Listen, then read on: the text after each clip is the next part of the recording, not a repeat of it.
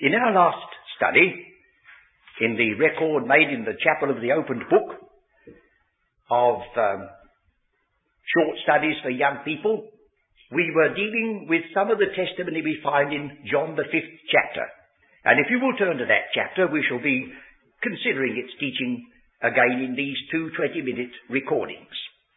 I draw your attention that as an outcome of healing a man on the Sabbath day, the Jews met together and here they decided that they would take the life of Christ. Extraordinary, isn't it? And then he gives his testimony and they accuse him of blasphemy because he made himself equal with God. And the opening words of verse 19 and the closing ver- words of verse 30 are these. Then answered Jesus and said unto them, Verily, verily, I say unto you, the Son can do nothing of himself, but what he seeth the Father do. For what things soever he doeth, these also doeth the Son likewise. That's claiming equality. Although being subservient as a servant, serving as a son. Then he rounds it off in verse 30. I can of mine own self do nothing. As I hear, I judge. So I, I do nothing but what I see. I do nothing but what I hear. But he both saw and heard. Would you look straight at verse 37? Ye have neither heard nor seen. There's his challenge. Don't forget it belongs to the same argument.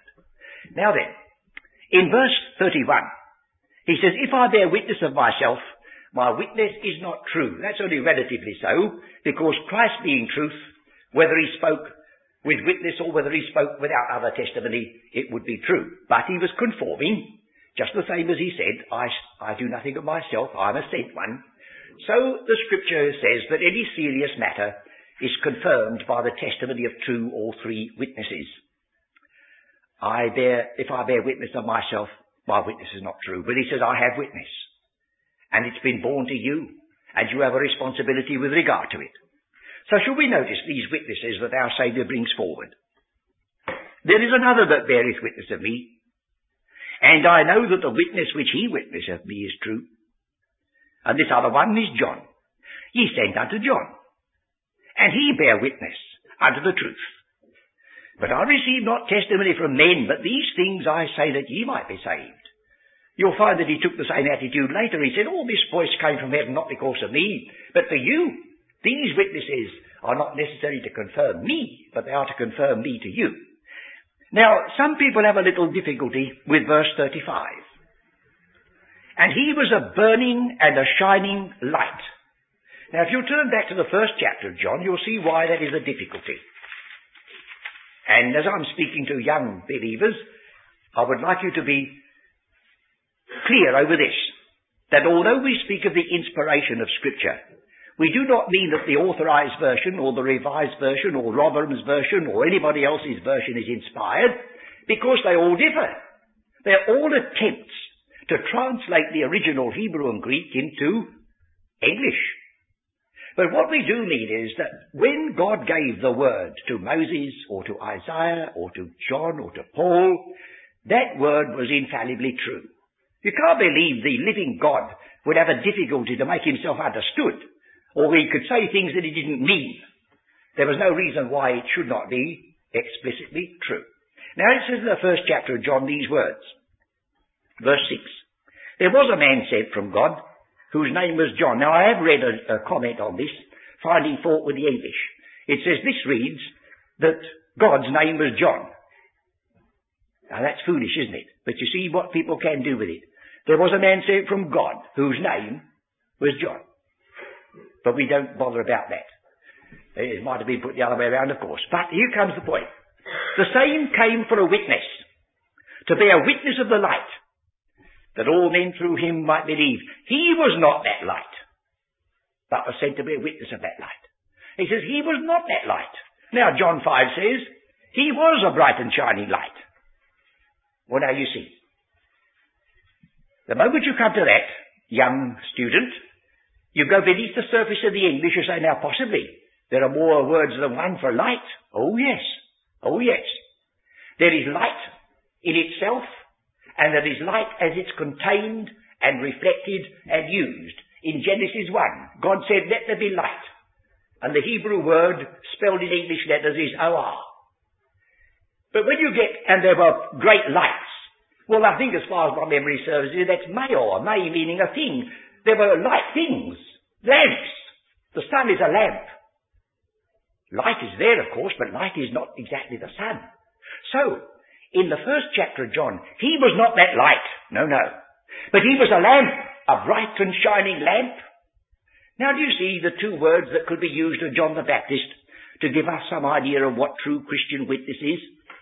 In the beginning was the Word. Chapter 1. John says in chapter 1, I'm a voice. Christ was the light. John in chapter 5 is a lamp. Oh, isn't it wonderful? If Christ is a word, let me be a voice to make that word audible. If Christ is a light, let there be a candle or a, a lantern or a lamp or a, whatever it might be to let the light shine through. We're not originating the word. We're not originating the light. We are sent to be witnesses of it. So there is that one thing. Well, now we go a little further. He says in verse 36, But I have a greater witness than that of John. What witness greater than John? Well, one of the things that's written about John is this. He did no miracle. Some people accuse the Bible of being so loaded up with miracles you can't believe it. Well, what an opportunity for John to do a few miracles. No, he didn't. John did no miracle. The miracles only occur in the Bible at critical moments. And you would understand that it's reasonable. Moses said, you're sending me back to Pharaoh to demand the liberation of a slave nation. Well, what sign am I going to give them? They're sure to ask for something. So God said, oh yes, that's reasonable. Cast down your rod, it becomes a serpent. Put your hand into your bosom, it becomes leprosy. Serpent, leprosy. Devil and sin. Now go with those testimonies. They had a meaning. And they gave its credentials. Then when Christ came and claimed to be the Son of God sent and the Messiah that was long expected, the whole place was shaken with mighty miracles. That's Every reason it should be. And then they ceased. After the end of the Acts of the Apostles, we walk by faith and not by sight. Somebody very kindly put their hands on my head, but I was no better, no worse afterwards. I didn't want them to do it. But there was no, no healing power in their hands today. But there was once. Now he says here, I have a greater witness than that of John.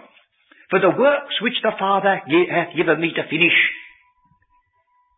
Remember he had that in mind in chapter 4. Keep it before you.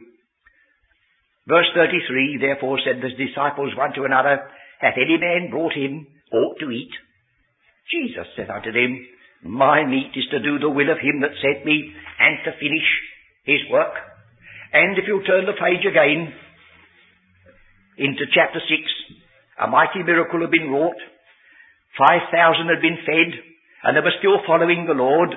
And he said to them in verse 27, I alter the word, work not for the meat which perisheth, but for that meat which endureth unto everlasting life, which the Son of Man shall give unto you, for him hath God the Father sealed. Now the sealing has to do with the witness that he's received. He sealed his work.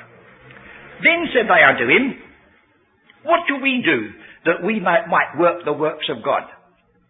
Jesus answered and said unto them, This is the work of God, that ye believe on him whom he hath sent. Now, I wouldn't let misinterpret that. They say that the works we've got to do is to believe God. Well, you say that's all right, but he didn't mean that there, because look how it goes on. They said, therefore, as a consequence unto him, What sign showest thou? But how does that read from it? Supposing we read it again like this. Then said they unto him, What shall we do that we might work the works of God? Jesus answered and said unto them, This feeding of the five thousand is the work of God, wrought in order that you might believe on him whom we have said, Oh, I see. It's the work of God. You didn't do it. Well, what sign showest thou? That we may see and believe thee. What dost thou work? Then they turn back to Old Testament. Our fathers did eat manna in the wilderness, and uh, as it is written, he gave them bread from heaven, but Jesus said, Oh, no, no. Moses gave you not that true bread. My Father does that. So he said, if you're going to criticize me because I work by the power of the Father, you criticize Moses in whom you trust because all that he did was through the power of the same living God. So see how Christ had to meet these quibblers. Well, back again in chapter 5. But I have a greater witness than that of John. For the works which the Father hath given me to finish, the same works that I do bear witness of me that the Father hath sent me. Now if you would go through John's Gospel and mark every occurrence of the word send, you'd discover that it's a key word of this Gospel. To be sent. It comes even in the prayer of John 17, that the world may know, that the world may believe that thou hast sent me. John even goes out of his way to interpret the pool of Siloam, he says, which by interpretation means sent. Every opportunity. Christ is the sent one. And as the sent one, he spoke not from himself, he worked not by his own power. He was the ideal servant son. Well now, it goes on to say, and the Father himself, which hath sent me, hath borne witness of me. When was that? When did the Father do that? Well, you say, oh, I know now. Yes, I've prepared you, haven't I? But you find people lifting out these next words, ye have neither heard his voice at any time nor seen his shape, as a very abstruse argument concerning the invisibility of the living God. Well, why put that in there suddenly? He says, the Father has borne witness of me. When? Well, you've only got to read the record in Luke's Gospel that John the Baptist stood there at the waters of baptism, and as he did, the heavens opened. And a voice came from heaven saying, This is my beloved Son, and I saw the Holy Ghost descending in shape like a dove. You may not have heard the voice, he said. John the Baptist did. You may not, have, may not have seen the shape, John the Baptist did. And he came with that credential behind him, and it gave force to his witness. Well, here he says, these are the witnesses. And then he finishes this section. And ye have not his word abiding in you. For whom he hath sent, he be believed not. So you see, the last word in this opening testimony concerning himself is that he had miracles wrought, he had John the Baptist's testimony, he had the open heaven, and somebody in this meeting or somebody who's listening to this recording may say, well, I was never at the River Jordan, and I never heard heaven open, and seen the, the jape. No, says Christ, but there's still a witness that you can all have. Ye have not his word abiding in you. Ultimately, we're all reduced to the fact that these things have been recorded. We only know them because there's a record written. And if we close the book, we have no knowledge whatever with regard to the person and work of Christ, the reason why he came, what he did, and the consequences. So here's the first half of our little study for young people. The witness is there. The witness suits all occasions and all times. But ultimately, we come to the written scriptures, and there we find all the testimony we shall ever need or ever get in this life until we see him who in himself bears the title of the Word of God, living, fulfilling all the Word of God written has already put on paper.